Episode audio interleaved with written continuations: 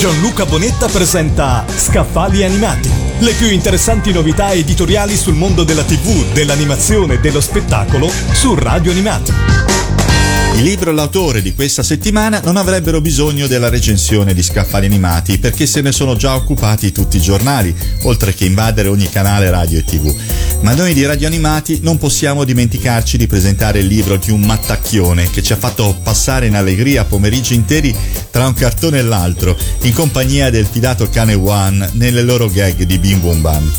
Ebbene sì, anche Paolo Bonoli si è approdato in libreria con Perché parlavo da solo da sempre Paolo parla da solo, lo fa per ritornare sui suoi pensieri, elaborarli, triturarli, rivoltarli come calzini.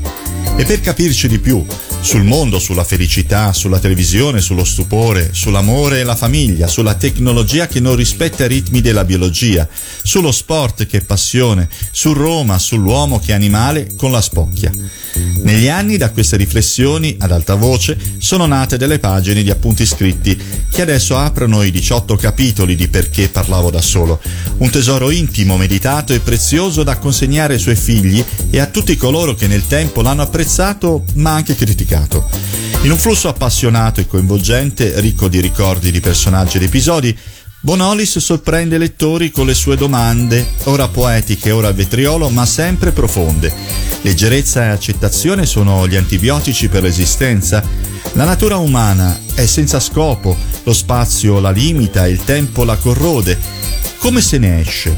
Un amore è un dato oggettivo o un fiume di farfalle? Internet ci sta rimbambendo?